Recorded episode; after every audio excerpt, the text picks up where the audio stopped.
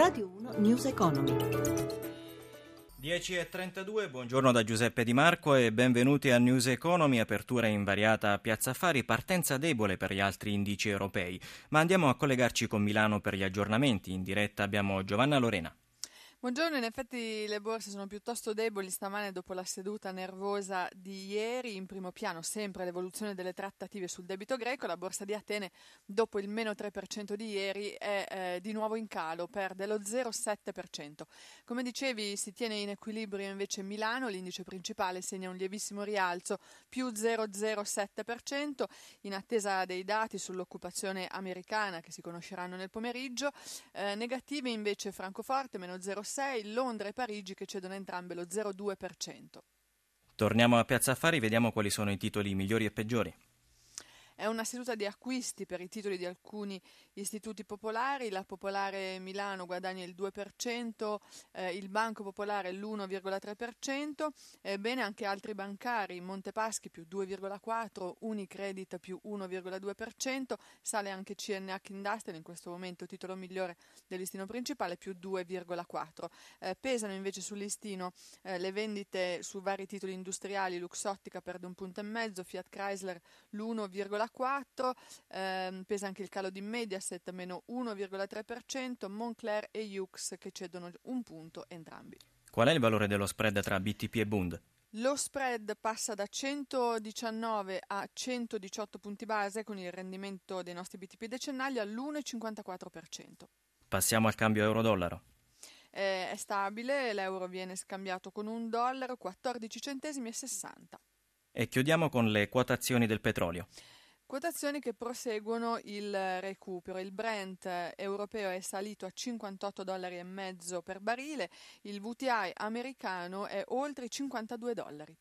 Grazie a Giovanna Lorena dalla redazione di Milano e ora diamo il benvenuto a Carlo Aloisio, analista di Unicredit. Buongiorno a voi, buongiorno ai radioascoltatori. Allora, ancora non c'è nessun accordo sulla rinegoziazione del debito greco. Ieri la Germania ha manifestato l'intenzione di non fare concessioni ad Atene, trascinando a ribasso i mercati europei. In precedenza era stata la BCE a influire negativamente sulle borse con la decisione di non accettare più i titoli di Stato greci come garanzia per il rifinanziamento delle banche elleniche. Si andrà avanti così fino a quando non verrà trovata una soluzione? Sì, certamente una partita a scacchi, magari la prima notizia di ieri relativa alla BCE aveva dato un impatto emotivo molto forte, poi ci sono anche lì degli aggiustamenti perché attraverso un altro procedimento tecnico, non, non addentriamoci troppo, comunque viene chiamato ELA, consente alla banca centrale greca lo stesso di finanziare le banche fino a 60 miliardi, quindi diciamo c'è un escamotage poi anche un commissario europeo nel pomeriggio ha dichiarato che in fase eventualmente di ripresa dei negoziati e recupero un po' delle, delle, della situazione eh, potrà sicuramente anche, il, anche, i bond greci tornare ad essere poi eh, versati in BCE come garanzia. Quindi è una partita a scacchi che ci porteremo avanti ancora per, per qualche tempo finché non si arriverà poi a una, a una conclusione, però è auspicabile che avvenga insomma, in tempi rapidi soprattutto per la Grecia. Bene, passiamo alle domande degli ascoltatori, sentiamo la prima. Sono Domenico Barone da, da Vigevano, vorrei sapere qualcosa su Brembo e su Finmeccanica, grazie. Sentiamo due titoli che si stanno comportando molto bene nelle ultime settimane. Ah, diciamo questo, Brembo ha una striscia positiva quasi anti, anticiclica, anticrisi, se pensiamo che nel 2011 il titolo valeva intorno ai 5,90 euro di, di minimo e siamo arrivati oltre i 32 euro in questa fase e vediamo anche appunto in una fase di debolezza di borsa come è stata costante la sua ascesa proprio per il, il business nel settore dell'automotive, accessori automotive, freni, impianti frenanti che ha comunque avuto una crescita espansiva soprattutto su modelli di alta, alto livello ehm, su mercati, mercati emergenti, mercati che sono, hanno avuto un'espansione molto forte, quindi pensiamo a Cina, Russia e altri, altri mercati, Stati Uniti in seguito. La striscia positiva adesso eh, può essere importante in un settore dell'auto che sta riprendendosi anche sui mercati europei, quindi se si confermeranno i numeri in questo senso può, può nonostante una grossa salita il titolo ancora, eh, avere ancora un certo interesse, un certo appeal. Eh, su Finmeccanica ehm, molto depressa invece al contrario negli ultimi, negli ultimi anni. Eh, da qualche mese a questa parte diciamo, la striscia favorevole, quella cosiddetta Onda Moretti, il nuovo amministratore delegato proveniente dalle ferrovie dello Stato, dove aveva fatto molto bene, è stato molto apprezzato dal mercato. Eh, in queste ultime settimane sono usciti anche dei numeri che sono piaciuti molto agli analisti, è una fase di ristrutturazione anche societaria importante. Eh, qualche anno che non dà il dividendo, vedremo quest'anno nelle prossime settimane, ma per questo gli analisti non si annunciano niente di particolare eh, a differenza per esempio di Brembo che si diceva prima che invece ha avuto una crescita costante, anche quest'anno si può avere un dividendo in aumento rispetto allo scorso anno. Quindi dicevo Finmeccanica ehm, da valutare con attenzione e potrebbe essere diciamo, un appeal importante come è già stato nelle scorse settimane anche per i prossimi mesi.